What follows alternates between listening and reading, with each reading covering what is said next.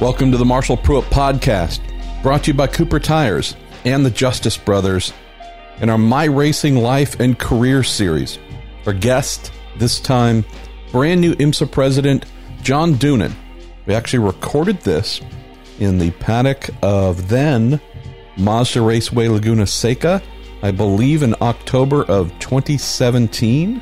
It might have even been 2016. I genuinely don't remember. Wanted to sit down with the big man, get his thoughts about where he came up in the sport, where racing fit into his life, and had a really wonderful conversation with John. A lot of fantastic stories from him. A lot of things that, as you might be adjusting to the idea of a new IMSA president, this, as I found listening back to most of it, really helped me to have a deeper appreciation for who he is, what he's made of, and understanding how his passion for racing, his background growing up genuinely from the age of zero in a racing family, his faith, how so many things tie together to make him who he is, but also make him what he has become.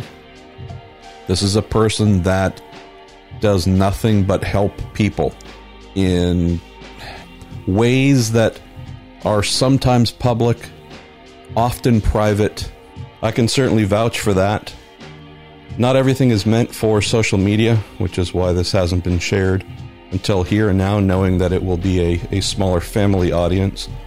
There's one person after the recent IMSA race in Monterey at now WeatherTech Raceway Laguna Seca who asked if he could stop on the drive from the track to the airport to see my wife, say hello, meet her, but also just spend some time with her, offering encouragement, offering support, offering prayers. And that was John Doonan. And this is very typical of who he is. Busy weekend, flat out weekend, racing team to run. As we now know, lots of other planning on a much bigger stage for a new job. And rather than bolting directly for the airport, actually spent about an hour diverting, and then adding probably another hour to his drive on top of that due to the traffic and time. But wanted to come and stop, get to meet my wife, and just share some love, share some support for her. That is who IMSA's president happens to be. You tack on all the other skills and experience and aptitude that comes with it, and I do believe IMSA is headed for a brighter future. It's also faced with a lot of challenges that Doonan will inherit.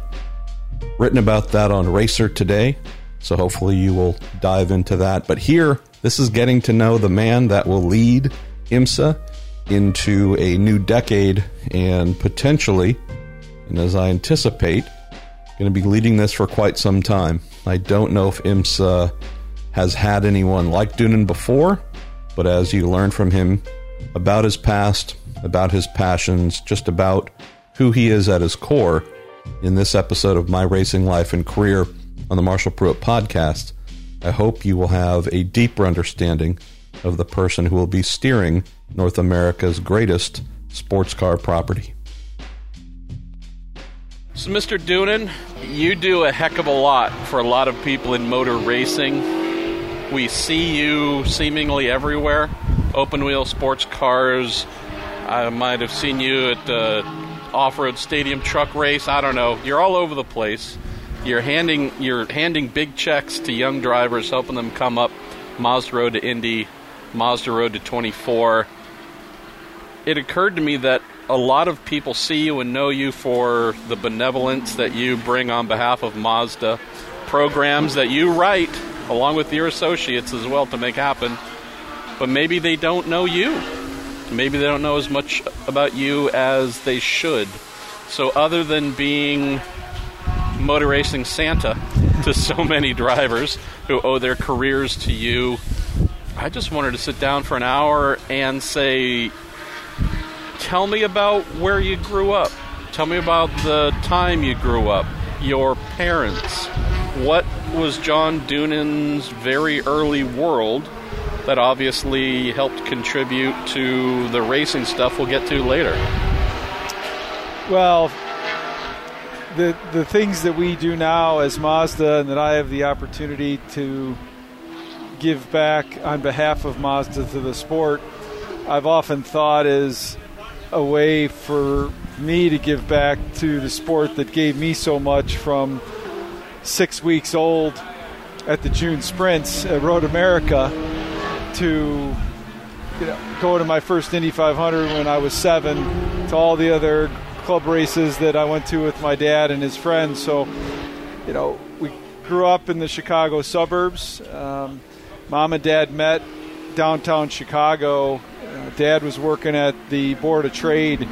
My mom was working at the Federal Reserve Bank. Wow. And the girls in her office put her phone number up in the window which you could see across the alleyway. Really? My dad, yeah, it's it's a Hollywood movie in the making.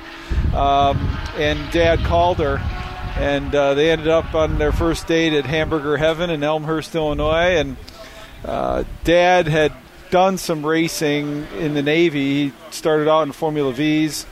Uh, he was stationed in Long Beach, California, so he went through his first driver school out on the West Coast and always had a bug for motorsport. His his father uh, was a big car enthusiast and, and mostly circle track, uh, Hmm. midgets and sprint cars. Um, and so that that's that's the motorsport connection straight through dad and, and grandpa. And um, you know what I get to do now is absolutely a boyhood dream. It's um, I, I can't explain. It's the travel's tough on my family and I, but uh, it is it's a boyhood dream. So, knowing that your dad was a racer, was that a part of the family culture? Because, you know, in some scenarios you can see where dad loves cars and that's thing, his thing, and he goes off and plays on the weekend, and uh, the rest of the family isn't necessarily part of it. And then you have some other families, frankly, like mine that I grew up in, where I don't know if my dad just viewed me like an extra set of tires or a can of motor oil, but he'd throw me in the back seat of the truck along with all the other stuff for the weekend, and you know I was part of the packing list. But what was your household like? What, you know, was this the racing Doonan family, or, or what was it? What was Well, that? it was it was definitely a family affair. We went to the racetrack on all those weekends that Dad was was club racing as a family. The same station wagon, or eventually uh, Chevy van that that took me to school every day, was the tow vehicle. Um, so you know, rain tires and toolbox and a milk crate filled with. Uh, Castrol and Fram filters was in the back uh, during the weekend, and, and you know during the, the week is what where my book bag was uh, in the back seat. Um, so we went as a family. At home, uh, we had a, a, a garage separate from the house uh, that did not hold our cars in Chicago winters. It held the race cars. wow. Um, and so we built, Dad built all the motors there. So I think in the shop hours, it was always Dad and I out there. Um, I took plenty of a, uh, a bath after helping steel wool, you know, my, uh, Volkswagen chassis before they went to powder coating and, and such. But, you know, that mom and dad had an intercom system and, you know, cold Chicago winters. It was uh, the intercom would buzz and mom would say lunch is ready and we Wow. go in, you know, step through the snow and it was grilled cheese and tomato soup for lunch, uh, awesome. and always chocolate milk. always chocolate milk. We're going to talk about chocolate milk a little in a little bit here. So there's a, a lot of scenarios that could take place. Dad's a racer. We like working on the cars, being a part of that, but it's being with your dad time, emulating possibly your father. Then there's the other form, which is, and I want to do this too. Yeah. Tell me about how this evolved for you as a, you know a young boy, and this being a family activity to uh, junior high, high school, and and moving on from there. Because I know that outside of motor racing, uh, athletics has been a part of your life. Uh, this is, know, for some of our listeners might not care, but I value this heavily. uh, God fearing and God loving man and family as well. Um, I might be wrong, but this sounds like an idyllic family setting for the boy growing up in Illinois to do a lot of cool things growing up and embrace a lot of different passions. Yeah, so you know, when Dad was club racing, um, when we went to the track, especially in those early years, uh, you know, I, uh, when he first really started campaigning on a regular basis, it was mid er, early to mid 70s. 1974 was his first uh, full season, and I wasn't really at that point capable, super super capable of changing tires and, and things like that. And what I did was, I it sounds kind of corny, but I worked the paddock. I, I went to to people's paddocks and stood and talked to them, all these other drivers, no matter what class they were in, handed them tools, um, polishing their stuff. I wow. Mean, I, was, I was kind of a track rat, and um, it got to a place, frankly, where I had to check in at lunchtime and throughout the day because I would get to a place like Road America, Blackhawk Farms, and vanish for the day. and my parents wouldn't see me, so they were concerned about me eating and drinking and all the normal stuff you need to do during the day at the racetrack. And I was off talking to all these drivers, getting to know, you know, their backgrounds. And uh, it, it was not a situation, and I think everyone imagined that I was going to become a driver, um, at, least at the grassroots level. And it was it was absolutely uh, the opposite. It was kind of the business side of the sport, the PR, the marketing side of the sport, which was most intriguing. Um, I used to, instead of collect baseball cards, I'd have all the results sheets from the race weekend. Really? And I would take a cassette recorder after the weekend, and I'd have my own personal radio show with myself, and I would report back through the cassette recorder of the race results from the weekend. How amazing! I'd sit in my I'd sit in my room and, and read those race results and uh, you know we're talking about perennial SCCA champions like Jerry Hansen and and you know local guys that did well. A guy named Rick Dittman that eventually yep. ran Trans Am and won an IMSA race at Mid Ohio back when they had the American Challenge Series and. Scott Rubenzer, who was racing Formula V's, ended up racing Formula Fords. I mean, just all these guys that, you know, started racing with Dad that eventually made it to the runoffs or maybe did a pro race that – and I was uh, I was their biggest fan.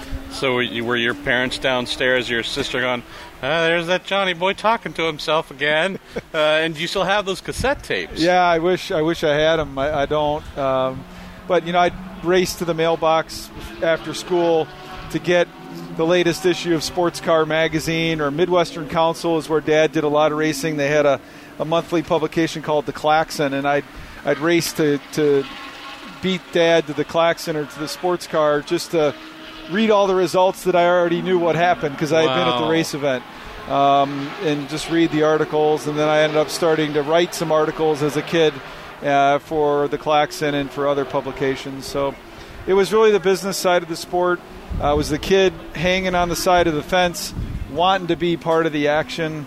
Uh, now, uh, I, I honestly pinch myself. I can't believe how deeply involved myself, Mazda, and all my colleagues are in, in the sport and what we've been able to accomplish. It's, it's ridiculous, but you know, Blackhawk Farms had these garbage cans, 55 gallon drums like we see at the racetrack, but they had these tops on them that had a rim and a dome in the center with the little door that flapped open. And I would sit up on the top of that dome with my clipboard with two stopwatches on it and had a legal pad, and I would time all the sessions, and it was my own personal perch. And wow. uh, there's a there's a picture floating around of me sitting up on a garbage can with my to- two stopwatches on from when I was, you know, four or five, six years old. You, th- this is manifest destiny, is what this is here. So you tell an, a pretty awesome story about Mazda's win at the 1991 24 Hours of Le Mans. I love that story because to me it speaks to a lack of mistakes, meaning you haven't, where you are today isn't a mistake. It isn't just purely luck. Uh, and the manufacturer that you have been, you know, uh, has been the love of your life as well. Share the story of how you watched Mazda become the first and only Asian manufacturer win because um, you went to extremes, brother, that most people in college are face down drunk and don't even know that there was a race that took place halfway around the world. Yeah, you know, that started when I was nine, uh, 1979, so 12 years before Mazda wins Le Mans. Um, I go to Racine, Wisconsin with my dad on an Amtrak train from Chicago to buy our first family car, which is a Mazda 626. A guy named Ray Novotny owned the dealership. He raced with dad and he raced uh, some Volkswagens, but he had a Volkswagen Mazda dealership. And uh, we went up there. That has to be the most bizarre dealership in 1979 yeah, a, it was or a dual, whatever. a dual dealership, uh, but it was Volkswagen Mazda. And um, Ray signed the papers with Dad for our 626, but on the showroom floor was a white first gen RX-7. Wow. And I sat there and stared at that car and really fell in love with the brand.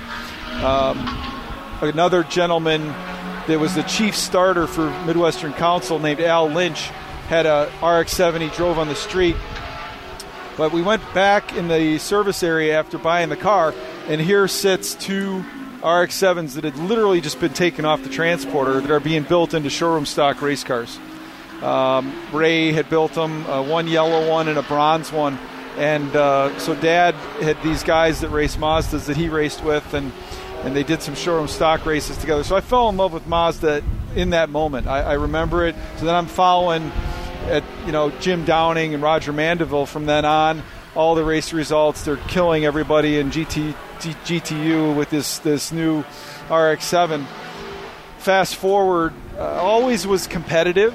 Um, I was pretty tall kid, so uh, started playing basketball when I was in uh, fourth and fifth grade, and uh, later on uh, found that I, I, had some some some small talent. Uh, couldn't jump very high, but I ran ran all over the court, ended up playing some high school and college basketball, and so ended up at Augustana College in the Quad Cities, Rock Island, Illinois. Had the chance to play basketball at the Division three level, which is still a passion. I, I still play in several leagues.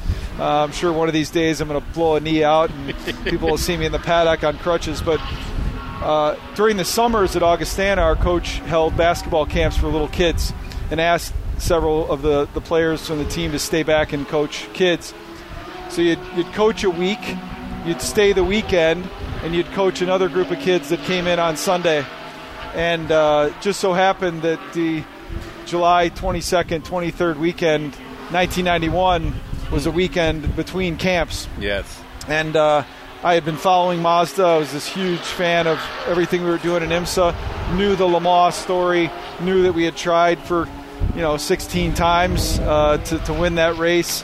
Um, unfortunately, without success. And uh, at that time, I was able to uh, get the cable feed, the world feed of the race uh, in the dorm. And there was one cable line that came into the dorm. yep. Um, I ran the dorm uh, during the school year, so I had an apartment, and uh, I knew where the cable line came in, and uh, I crawled crawled up in the uh, ceiling, got the cable line, went to Radio Shack, and got as much cable as I could buy, and spliced all these cables together, and ran the cable up through uh, the floor in my dorm. And hooked it up to the single probe and this little tiny television. I stayed up all night watching the race, and uh, you know, I I'm sitting there uh, by myself in a dorm room in Rock Island, Illinois.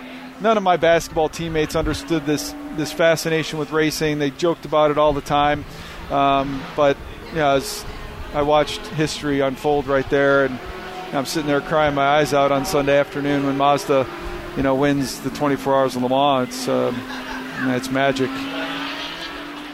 So I happened to be watching that in a hotel in Portland. Uh, I forget what event I was there for, but it was some sort of, you know, IMSA or some race. But uh, I just thought, I always thought it was cool hearing that story about how you went to such great lengths to be able to watch that and enjoy it my dumb ass is, you know, on the other end of the country, literally just watching it while eating breakfast, you know, having put in no effort. But uh, both happen, you know, watching that at the same time.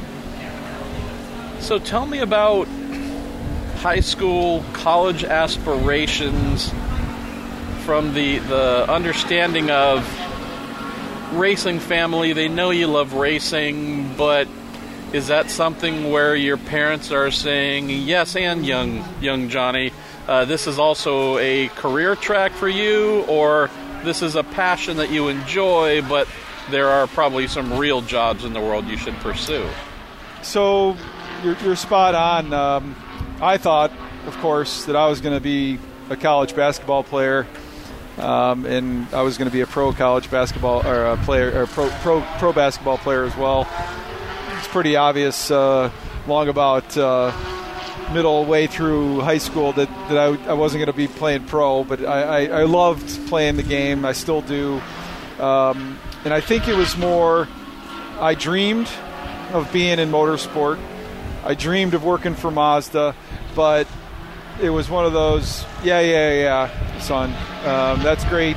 You're going to do that, but uh, you're going to go to Augustana yeah, probably major in business. It seems like business and marketing is your passion, um, but that that kind of stuff has been a hobby for our family. That'll probably be a hobby uh, for you down the road if you if you want to pursue that. But you know, it's about getting a college education mm. and hmm. getting a real getting a real job. Yeah, and um, I think uh, again, uh, my mom teases me about it to this day because she said all I talked about was I want to go to Japan, I want to work for Mazda um, and it, it just never it never unfolded outside of being a fan of everything Mazda was doing in IMSA and, and grassroots racing. It just wasn't it wasn't real. It wasn't a real a real deal. It was a dream, but it wasn't a real deal. I didn't know the right people. New guys, you know, I, I was a fan of those guys: Mandeville, Downing, you know, uh, Walt Bohren, Stu Fisher. I mean, 1977 first national championship we had, but it wasn't real. It wasn't going to happen. And uh, so I, I, just I went to Augustana. I, I, I, focused in high school on playing ball and getting good grades. Went to Augustana.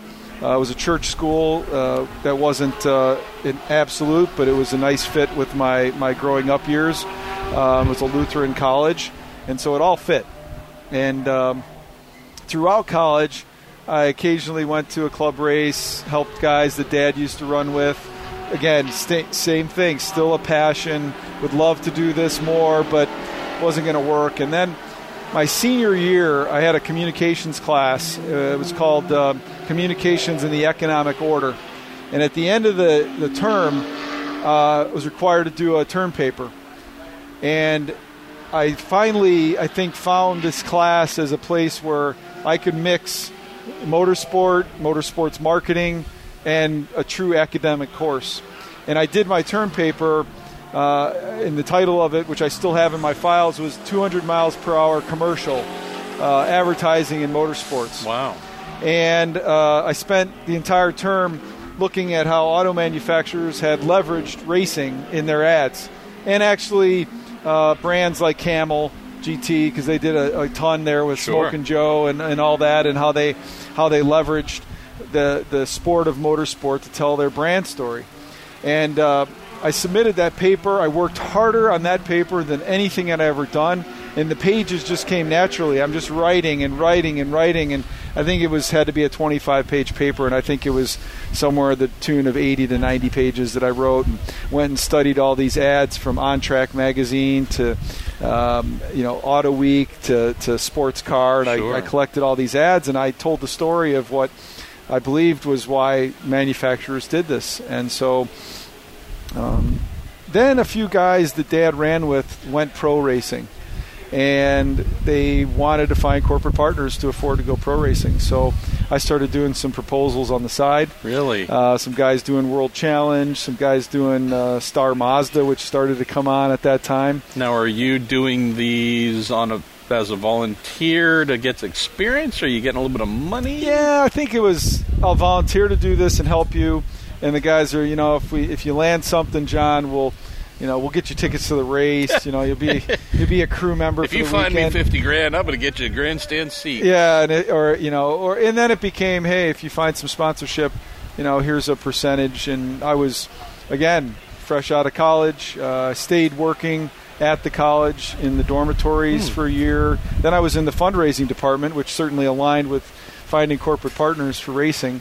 And so some of these guys, I so I'd work at the office all day, and I'd spend the weekends building sponsorship proposals uh, for some of these guys. And uh, lo and behold, um, a few of them started a racing school, very small, and the Star Formula Mazda uh, was was around there in the mid '90s, and it became a hot a hot opportunity for young drivers, and they wanted to do a school, um, and so I thought, well, if it's a Mazda powered car, it ought to be a Mazda school, and uh, I worked all day on a Friday at the college, came home, and I placed a call out to Mazda Corporate in Irvine, and I asked for the VP of Marketing. Was a guy at the time named Kevin Brown. Hmm.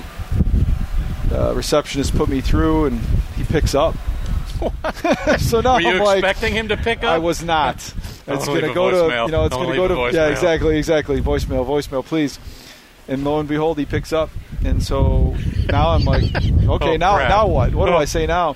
And I just told him the story, and he said, well, I'd love, I'd love to to hear, you know, what you have in mind. Send send me a proposal. So it's 4:30 Central Time on a Friday. I haven't started a proposal. It's just an idea. And so uh, I stay up all night, and uh, Saturday morning I go to Kinko's, Yep. and uh, you know I, I think I, I spent maybe three hundred dollars making color copies. Wow. You know, it's like at that time it was ridiculous money. I worked at a Kinkos for a little bit. Yeah, we you got boy, that was that was a big color copies, center. you know, they were Oh. like four ninety nine Oh, a yeah. page. Uh, so lo and behold, I build this proposal. It's spiral bound, clear cover. Still have it in my files. wow. and I FedEx because they had a FedEx box at that time. Kinkos and FedEx were not partnered, and I FedEx this proposal on a Saturday morning to Kevin Brown, who's the VP of marketing at Mazda. So Monday morning, he walks in, and on his desk is a proposal for this racing school at Gingerman Raceway to have Mazdas and uh, road street cars and Formula Mazdas as a teaching tool. It was a small school, you know, a handful of cars, but it was the first introduction to Mazda North America. Uh, Kevin calls me back after getting this proposal. So not only does he pick up the first call, which I'm shocked at, I stay up all night. I told my my wife at the time, "Yeah, this is great. I just wasted, you know, a an all nighter uh, on this deal. This is." But then I get a call back, and he, Kevin says to me, "Hey, look, um, this is really great, but it's a regional thing. We'd like to, to, to walk before we run or crawl before we walk. Yeah. So I'm going to pass this on to a guy named Robert Davis. Wow. And little did I know, uh, Robert would become one of my best friends. But Robert was at that time taking what was a distributorship out of Grand Rapids, Michigan, and turning it into the Mazda Midwest region, which was going to be in the Chicago suburbs. And so um, Kevin passes it on to Robert. A couple days later, Robert calls me.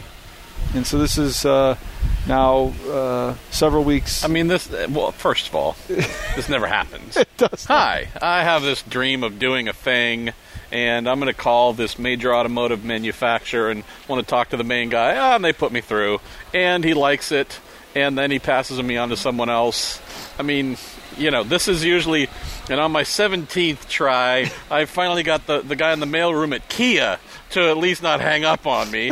I mean, this is crazy, John. It's like that bitch that uh, the the bit that Hinchcliffe does with uh, how he got the GoDaddy ride. I mean, it just Yeah, yeah. And that's and that this is this is how it all happened. So. Uh, Robert calls, says he's interested. He's going to be coming to the Chicago Auto Show with a couple of his buddies, Weldon Muncie, and a guy named Brian Weldon. Sim, who's going to be a good, uh, ultimately going to be a great friend, um, and and a lot of reasons why I end up at Mazda. And then Robert says he's coming up to the June sprints. So he ended up not being able to come to Chicago Auto Show. He comes to the June sprints. And uh, we get on a golf cart and we drive around Road America, which is the track that I grew up at. Yeah.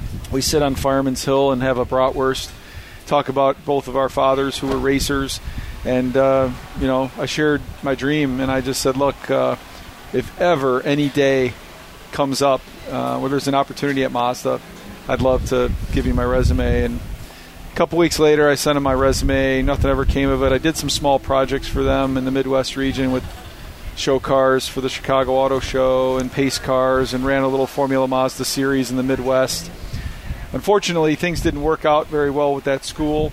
I had to go back to Augustana, so I'm I'm now back at the college in fundraising. And what are you feeling at this point? Is it Uh, you had a, a fun taste? Are you feeling dis- personal disappointment?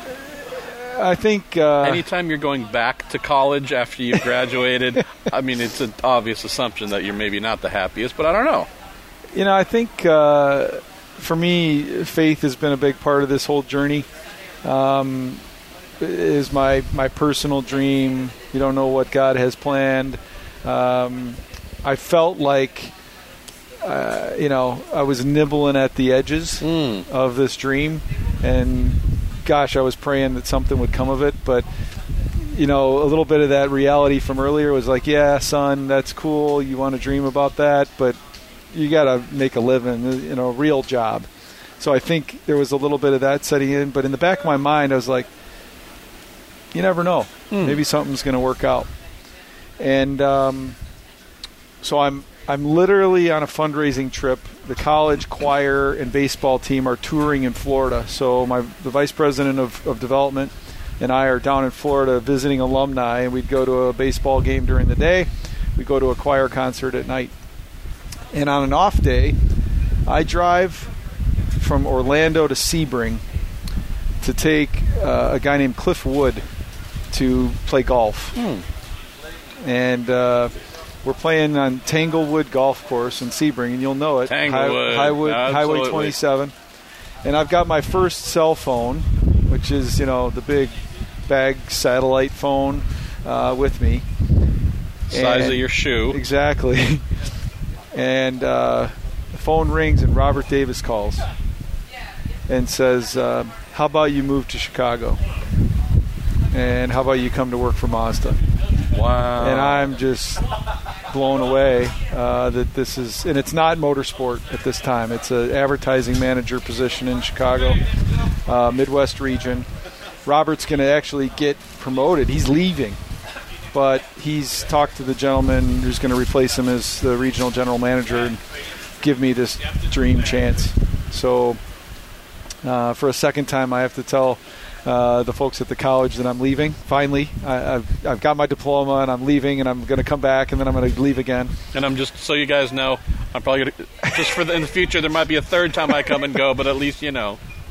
But uh, you know, the dream, the dream comes true that day uh, in Sebring. Not because I'm there for the race, but I'm, I'm there, and I'd never been to the race at that point ever in, in my my entire life. And uh, so, you know, uh, I go to work in, in the Midwest region. I'd never been in the dealership side or the retail side of the automotive industry. So on the first day, I show up and meet these colleagues, and you know, I'm, I know for sure because they told me later, like, who's this clown? He doesn't know anything about the auto industry. Yeah. But you know, it goes back to the passion that you and I share for the automobile, for racing, uh, that so many people in the paddock share. And I knew, candidly, much like I was on the basketball court when I wasn't jumping higher than the other guys, I was going to outwork them Yeah. because that's what we do in racing. You outwork them. You never give up. You uh, have a goal and all nighters and whatever it takes. You're going to outwork them. I say that to people frequently. I have never claimed, nor would I ever claim, that I am great at what I do because I, I know the greats. I know them by name. I, I see their work and appreciate it. The one thing that I have that no one else has is the ability and will to outwork everybody. Yeah. So uh, that same that same spirit. It's amazing how much that serves people in this world. Again, we know the greats. Yeah. You know, they're they're celebrated every year. And then there's the rest of us that say, "All right, well, if I bust my butt extremely hard, I might be able to at least be within the vapor trails Yeah. of those that we admire.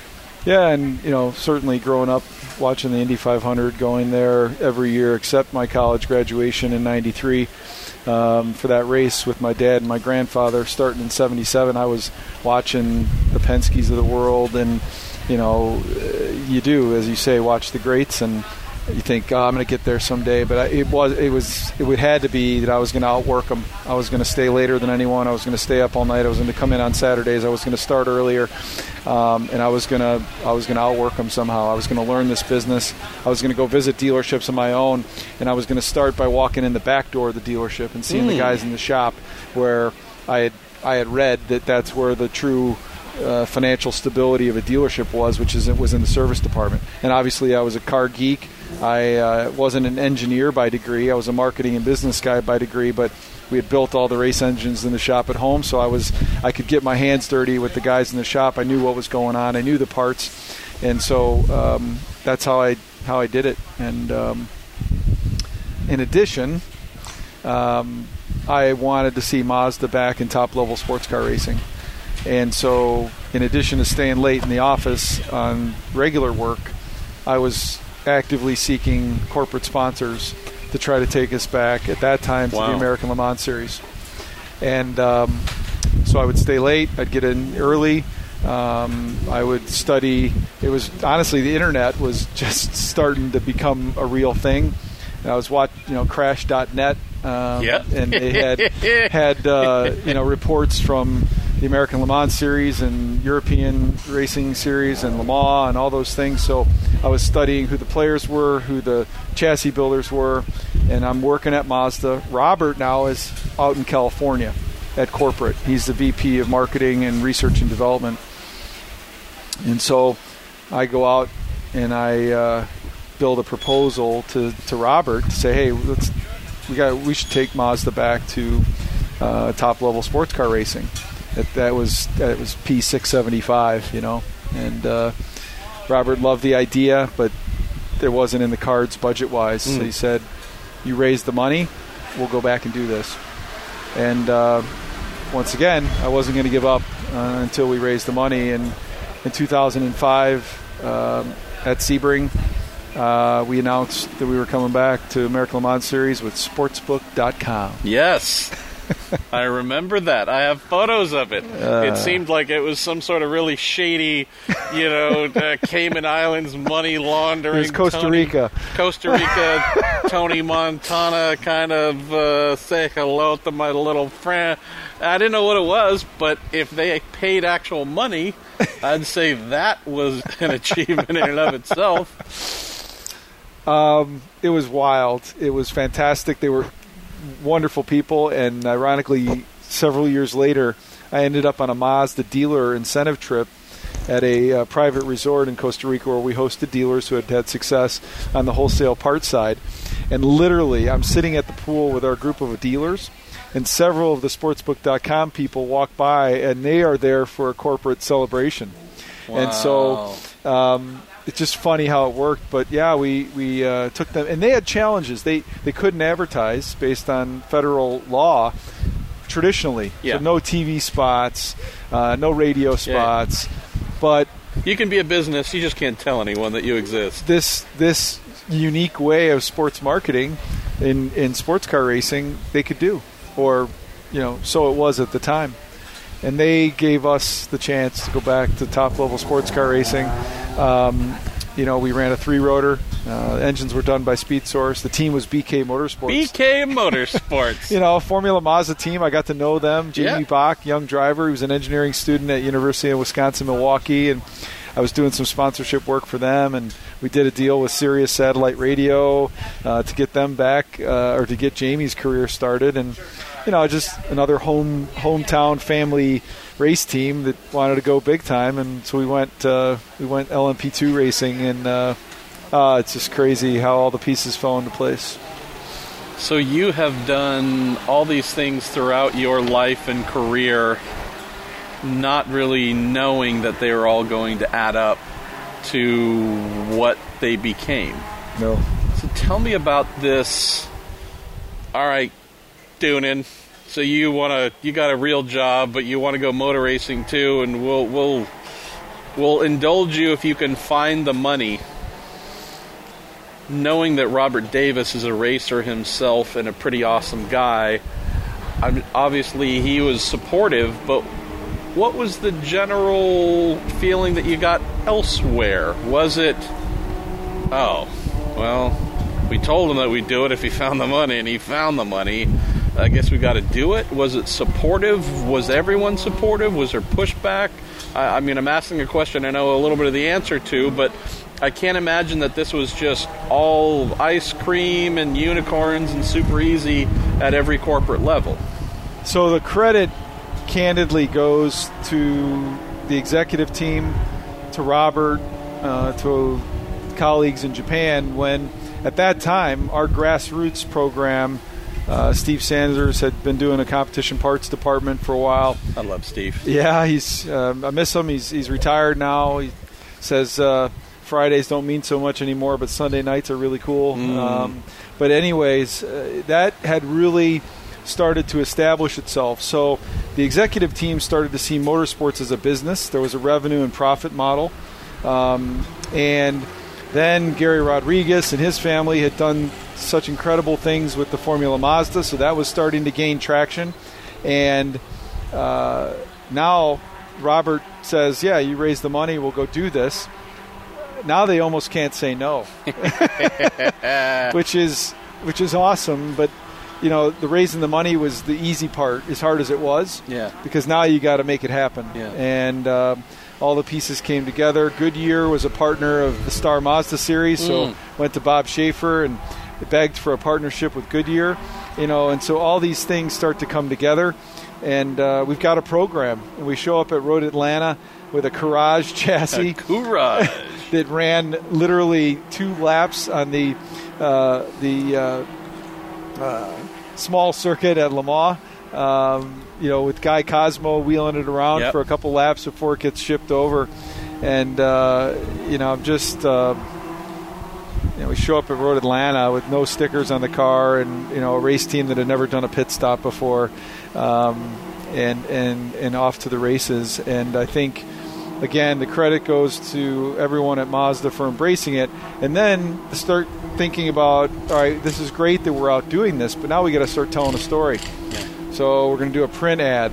Um, we're going to do um, maybe a TV spot, and the agency starts to get involved. And if we're going to make this investment in racing, we better make it ha- make it have an impact to people that are shopping the Mazda brand.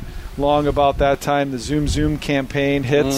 So now Motorsport and Zoom Zoom are aligned, and uh, you know, so all the pieces do fall into place, and um, it doesn't happen by accident.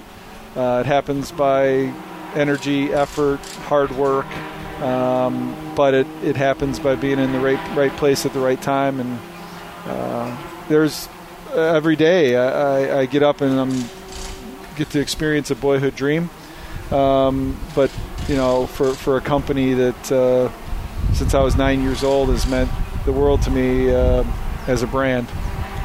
So you set this initial bar of we're bringing Mazda North America back to professional motor racing. Grassroots feel to it in the beginning, definite, and so by the time 2000 and to 2005, we have Penske show up for the last race with their RS Spider. That was like a knife in the heart. they they come back full season 2006 7 8 acura comes in.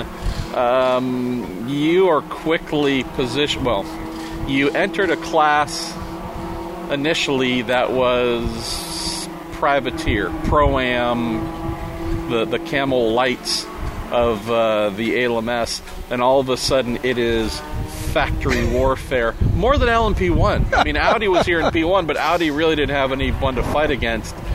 All of a sudden, you find, holy moly, sports book would need to, uh, they would need to have a thousand time improvement in their annual profits to help us take on these crazy folk. That has to become different for you, right? Because the money that you're going to be able to find or Mazda might allocate let's be realistic. Porsche's going to spend trillions if they could. Acura's going to spend trillions. How do you manage that? Because you can't say, hey, I came up with this idea and it's kind of my fault that it's here, but we're just going to be okay getting our butt kicked because of cubic dollar disparity.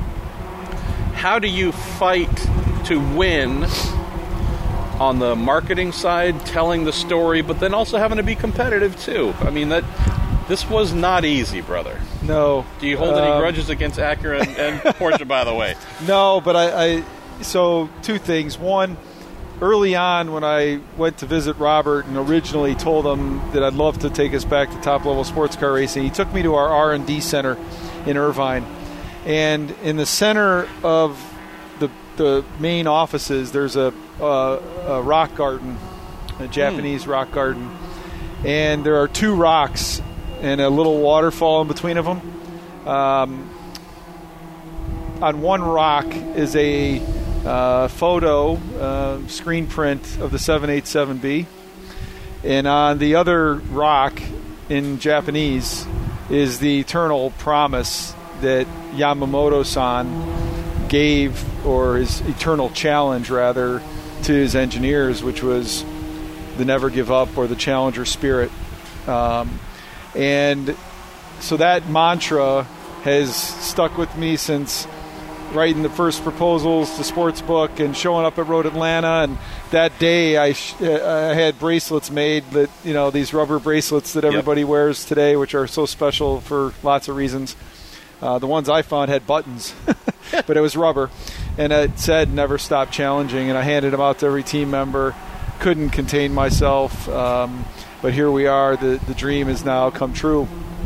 That's it. April of 05, ALMS race in the spring fast forward to right here at Mazda Raceway Laguna Seca to what you mentioned as Penske shows up in, in the season finale with the RS Spider. And I had my digital camera, you know, ran on batteries, I think double A's, in the paddock, set by Ron Sharp, who was a racing friend of my father's all the years growing up, and I now have his MG Midget in my stables. But on the pavement, Ron would put down uh, racer's tape, duct tape, with the name of the team that's going to be paddocked. And I have BK Motorsports Mazda Penske. Wow. So our duct tape. So I stand above this, and it's like, okay, Time we've we've arrived. photo. We've arrived, and um, of course, the race goes Penske's way. They show up in their first outing, win the race, and now it's oh my gosh, you know this is real. Now we're here. We got to go back to corporate, and we got to decide that we're going to bring, um, you know, a pistol to a bazooka fight. Uh, we need to we need to bring something special uh, that can compete with these factory juggernauts that uh, were Porsche, Penske, Acura with Highcroft and Andretti, and eventually uh, de Ferran, and it just Fernandez. yeah, I mean, exactly. nuts. Nuts. And like you say, uh, this just got serious. So how do you go about that? Because you are now the guy. Obviously, you're working, continuing to work with Robert Davis, but you're now being looked at internally as the person who has had this passion, has helped bring Mazda back into this space. How much of your job at that point is managing expectations on a corporate level but also having to know that a podium is possible. You know, a win would be a wonderful thing, but if Mazda is looking to you to create something that is going to help to sell more cars, improve the company's reputation, and you have others with resources beyond measure, how does that change your job and what you have to do? Because you can't legitimately go and say, hello, everyone at corporate. If we don't win every race this year, I've failed. Because if you say that, you are essentially writing your ticket to work for someone else at the end of the year. for sure. Um, so it was a lot of that same mentality of you got to raise the money. So literally in the motorsports budget, there was a line item called, uh, and it's still there to this day, motorsports recovery. and I had to go out and find corporate partners to help fund this um, step up to compete with those factory programs. Um, we weren't going to have it wasn't in the cards to have a factory effort at that time. Um, so I had to find a bunch of smaller partners to piece it together. Sirius Satellite Radio. I did a, a media barter partnership with Road and Track Magazine, where I remember uh, John Driscoll and and uh, his staff were kind enough to give me advertising pages, and I worked with a media barter firm to to turn those into to cash dollars for us to go racing. It was it was it was partnerships like that.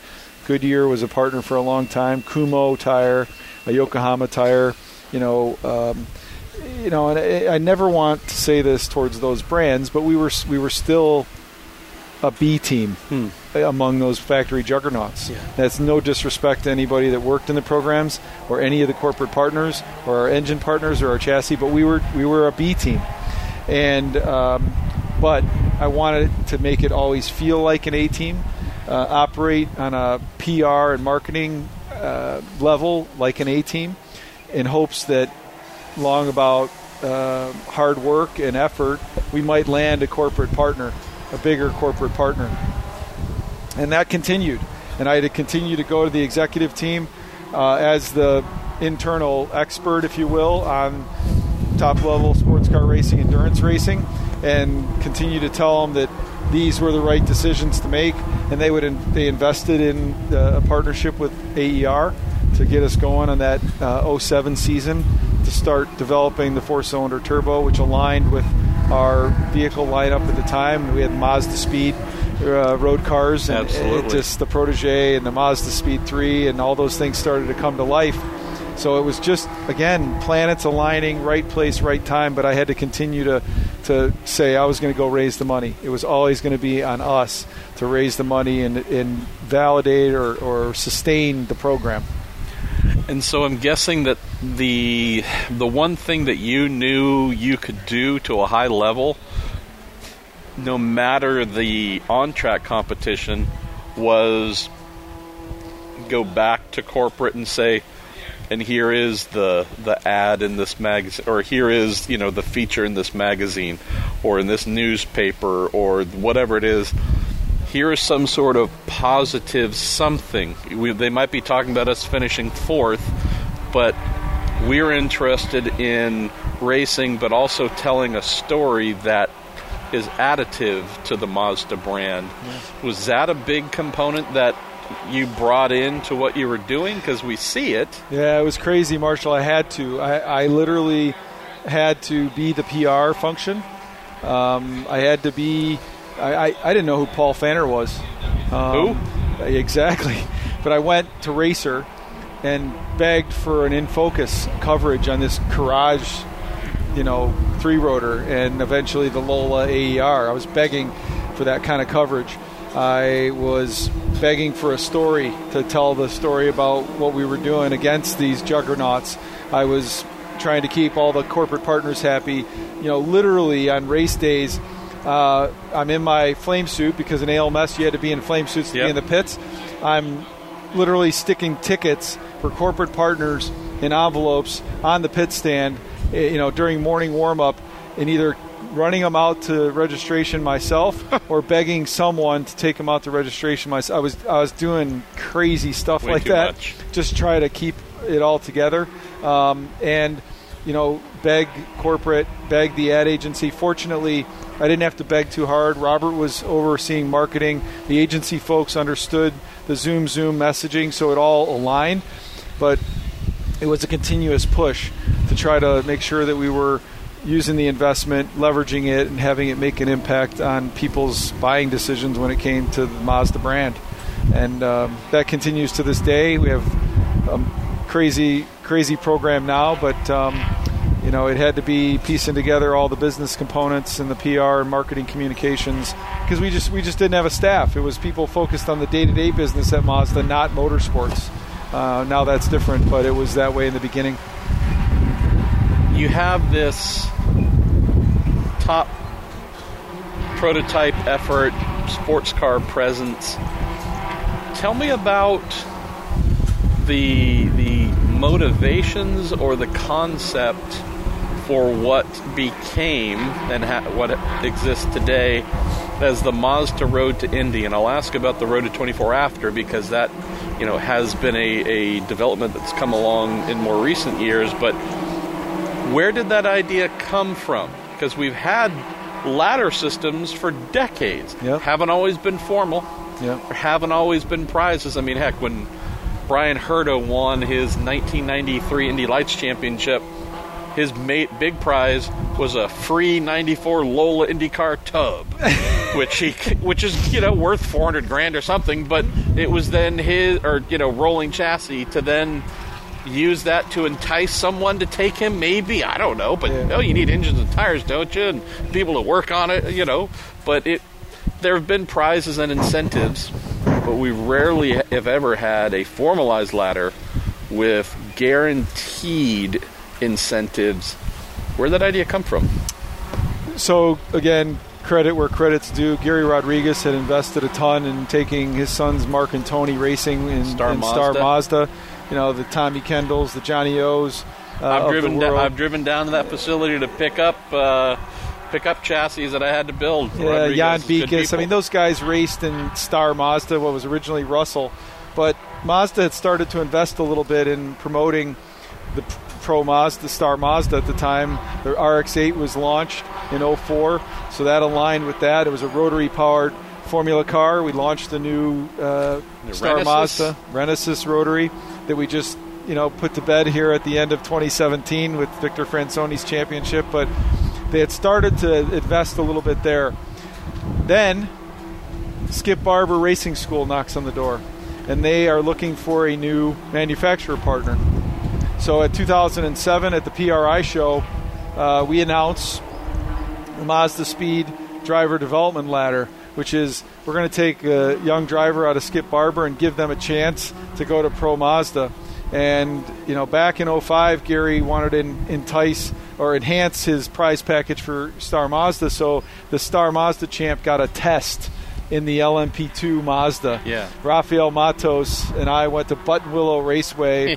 it was my, Rafael, myself, and Ron Rowland, and we gave Raphael his test day in the LMP2 car, and he earned the seat to run the 12 hours of Sebring in that uh, Courage in 06 um, as the 05 Star Mazda champ. But um, so the Skip Barber thing falls into place in 05. Uh, Star uh, Skip Barber's there. Then uh, Vicki O'Connor knocks on our door. the great Vicki O'Connor. Yeah, and says, "Hey, we're bringing the Swift 016A. Um, we're looking for an engine partner for Atlantic." And sure enough, um, we decide we're going to run the MZR um, engine in the Atlantic.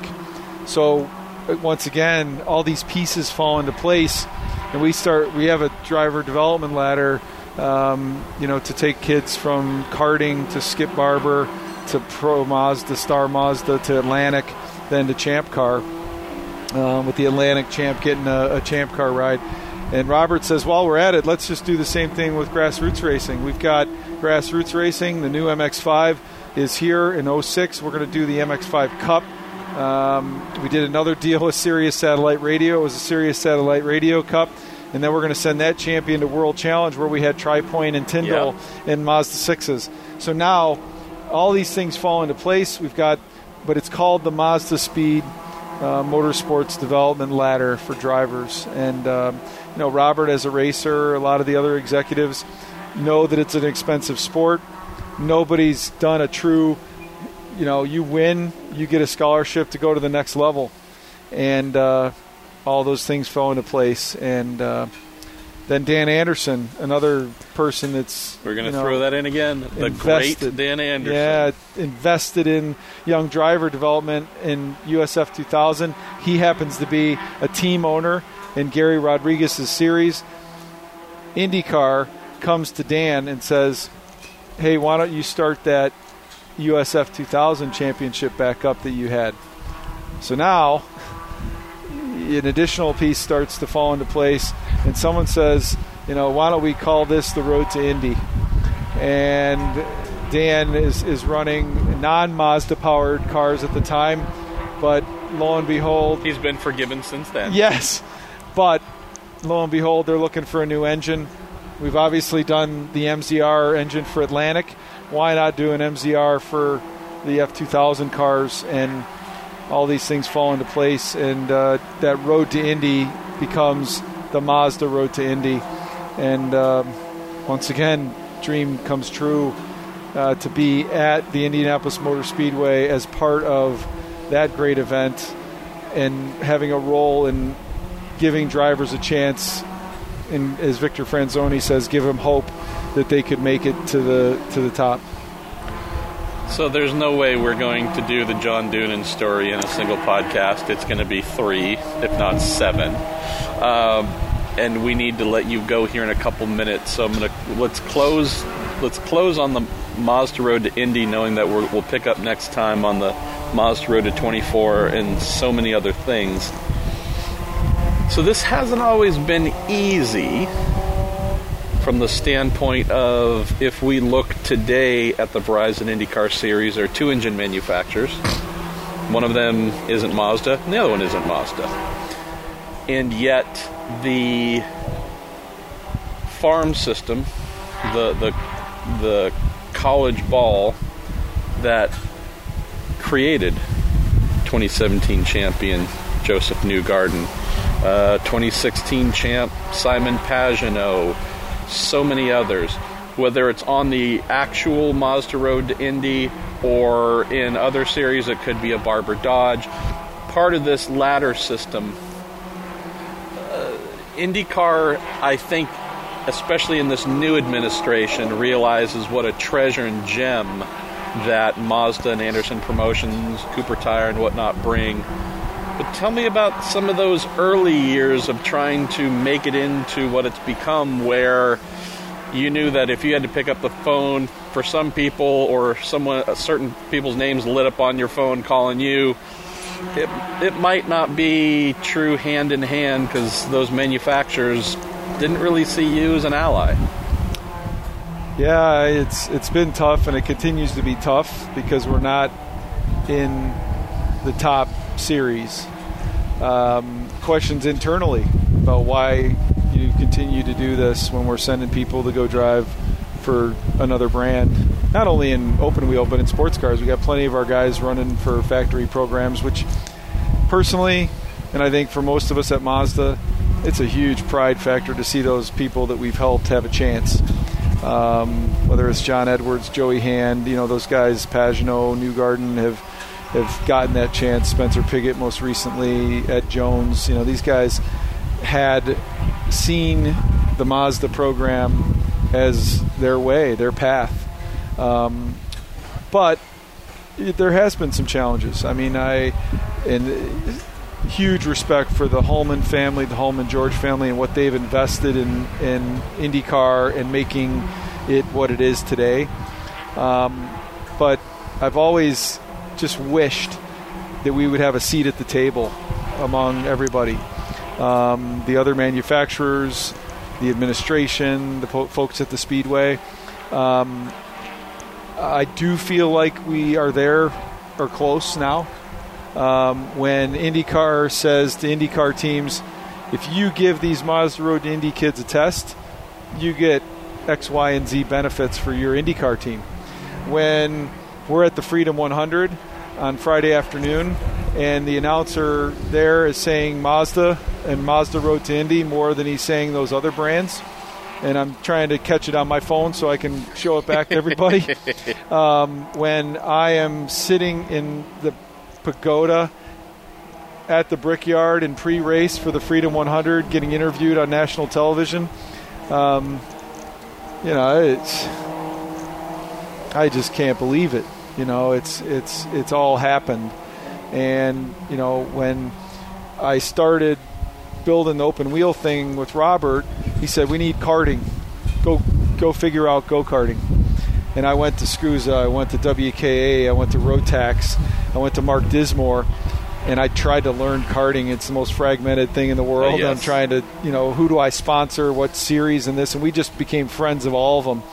And um, you know, so some of these kids, Spencer Pigot, Sage Karam, you know Connor De Phillippi. These kids I knew when they were in karting, and now when they win championships, you know when Spencer won the Indy Lights championship, and we we've set up a program where you can't play favorites, but when that moment happened here at Mazda Raceway for Spencer, it was a culmination of saying, I've seen this kid uh, from go karts with his parents to to now is going to go race in the Indy 500. I mean, you know, for someone like you, myself, and others in the sport, it's like I can't, I, you can't even contain yourself. And what does it say that about how that kid was just signed as a full-time IndyCar driver for one of Chevy's two top teams, and that kid is now a brand new full-time member of the Bowtie family. But you pick up the phone and talk to him about just about anything, and I can guarantee you the name Maz is going to be mentioned about nine times because no matter where else he drives, whatever team, whatever manufacturer, that kid uh, bleeds Mazda and knows that without what you, Kyle Kimball, Robert Davis, so many others, Jim Bowie have done, um, he would not be in that role or that opportunity. So that's the thing that I think is amazing, and I'm. It's been nice to see some more folks in on my side of the profession start to pick up on that recently. There Yeah. aren't enough who do, and I hope more do, and realize that there's there's a way and a light, Yeah. and it's being provided. And for those who are truly talented and uh, invest themselves, it's pretty amazing stories come out of it, brother. Yeah, and and there was a ton of internal discussion throughout this process of the Mazda Road to Indy becoming real and the Mazda Road to 24 is when someone is standing in victory lane on Memorial Day weekend at Indianapolis with the wreath around their neck and someone handling handing them a bottle of milk. And it's going to happen. It's going to happen. What we talked about is we may not be powering their car then, but what I want to hear over that loudspeaker and on the TV broadcast is I wouldn't be here if it wasn't for Mazda. I wouldn't be here if it wasn't for Mazda. And this year, when Joseph won the championship, there were plenty of articles, to your point, of people who finally said, this Mazda Road to Indy thing, even though Joseph might have, you know, been doing some other stuff, eventually Indy Lights, but he was he was on that Mazda Road to Indy, he wore the patch on his suit. But there's a bunch coming behind him that it's going to happen at the Indy 500, and there's going to be more future IndyCar champions that have come from this system. And I think the validation is going to be that day when they stand there, you know, Borg Warner in hand, and say, "I wouldn't be here if it wasn't for Mazda." And you know, I, I'm hopefully standing right with them in victory lane, but also uh, wherever I am watching that, um, you know, you'll see a grown man and plenty of others cry because uh, that's what this whole thing's been about is giving people a chance. And I think when Victor Franzoni, you were there, said that in victory lane at Watkins Glen you know, that was the same situation. It wasn't a dry eye in the house uh, because we're doing it for Victor, but the hundreds of others, little boys and girls that are at go kart tracks with their parents, you know, trying to tune their go kart, praying that they get a chance. And um, man, that's pretty cool. All right, so we're going to circle back on one final thing that I need to let you go. So when you're standing there in victory lane, I know you're not going to be drinking regular milk. you're going to be drinking chocolate milk. So do you want to tell folks about how this Pruett Doonan tradition started? You started it. Yeah. I blame you. I remember the time and place, but I'll let you tell it. Well, it's- I have to admit, it's one of my favorite little things. Yeah, it rolls that no back. one knows about. It rolls back to uh, the mid '70s when we rolled out of our little neighborhood in Wheaton, Illinois, and uh, there was a 7-Eleven at the end of this street before we got onto the main road to get on the highway to go to Blackhawk Farms or Road America, and I always got to go into 7-Eleven and get a treat. And uh, I always got a little carton of chocolate milk to take with me in the car, and probably some Twinkies that we could sit here and eat today because they Which haven't. still they're preserved. still they're still preserved. But I always got chocolate milk, so that's been my my race day tradition. Uh, to this day is uh, getting a, a thing of chocolate milk before uh, the race, and I think uh, with you uh, and I talking about our, our love for chocolate milk, uh, I sat one there at your place in Daytona before the Rolex 24, and five, six, seven years ago, whatever it was, Yep. I come in in the morning and find a bottle of chocolate milk waiting for me at my little desk. Yeah. And I don't care what else might have happened. That was instantly going to be the best part of my day. Period. And that was that was Saturday morning, about to start a 24-hour race. Yeah, and I, to this day, uh, every single year, um, I've made it a personal tradition to get into the garage area, whether the team's showing up when it opens or not at Daytona. Get into the garage area before anyone else. Go into the garage by myself and sit right next to the race car. Drink my chocolate milk before the race starts, and hope and pray that uh, we'll celebrate a Rolex 24 victory here real soon. So, as you have time or availability, you'll drop off a bottle of chocolate milk for me, or I will today. Show I, up I at the pit to- stand. Yep, show up at the pit stand. I forget where we were recently, but uh, we yeah, you were on pit lane for something, and everyone's looking very busy and. And I just kind of knocked your knee and handed you a bottle of chocolate milk, and everyone turned and looked at me like, What "What, the- in the hell is wrong with that guy?" Some dude in the middle of the session handed a grown man a bottle of chocolate milk, and you and I are just happy as idiots because that's the way it should be. But Yeah. That's uh, that's one of very few traditions that I share at the racetrack with anyone. But uh, And then enter Rob Dyson and his. Uh, oh, you gotta drink it like Yeah. scotch. Oh, you gotta sip it. We're going to talk about Dyson when we do part two. That guy is still in the doghouse with me. That guy straight up lied about getting me a, a gallon of that chocolate milk. But we'll uh, we'll we'll spill some tea on him later, brother. You know I love you.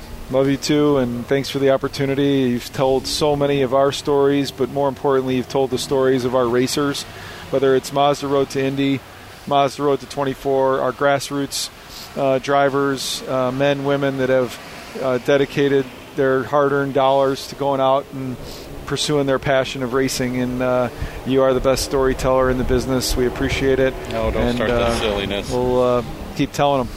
Well, we'll uh, we're gonna send you off here and plan on doing a part two as soon as we can. And there goes a farty sounding Honda, which is a, a perfect coda. So, brother, I love you and uh, enjoy the rest of your weekend. Thanks, man. And thank you for listening to My Racing Life and Career with John Doonan here on the Marshall Pruett podcast. Thank you to our partners, Cooper Tires and the Justice Brothers, for supporting all that we do. Now, if this is your first time listening, you can find everything that we do on marshallpruettpodcast.com. There's also a subscribe page there where, whether it is Apple Podcasts or one of many other popular ways of getting downloads or live streaming of our podcasts, plenty to choose from there. All right, I am Marshall Pruett. This is the Marshall Pruett Podcast. Thank you for listening.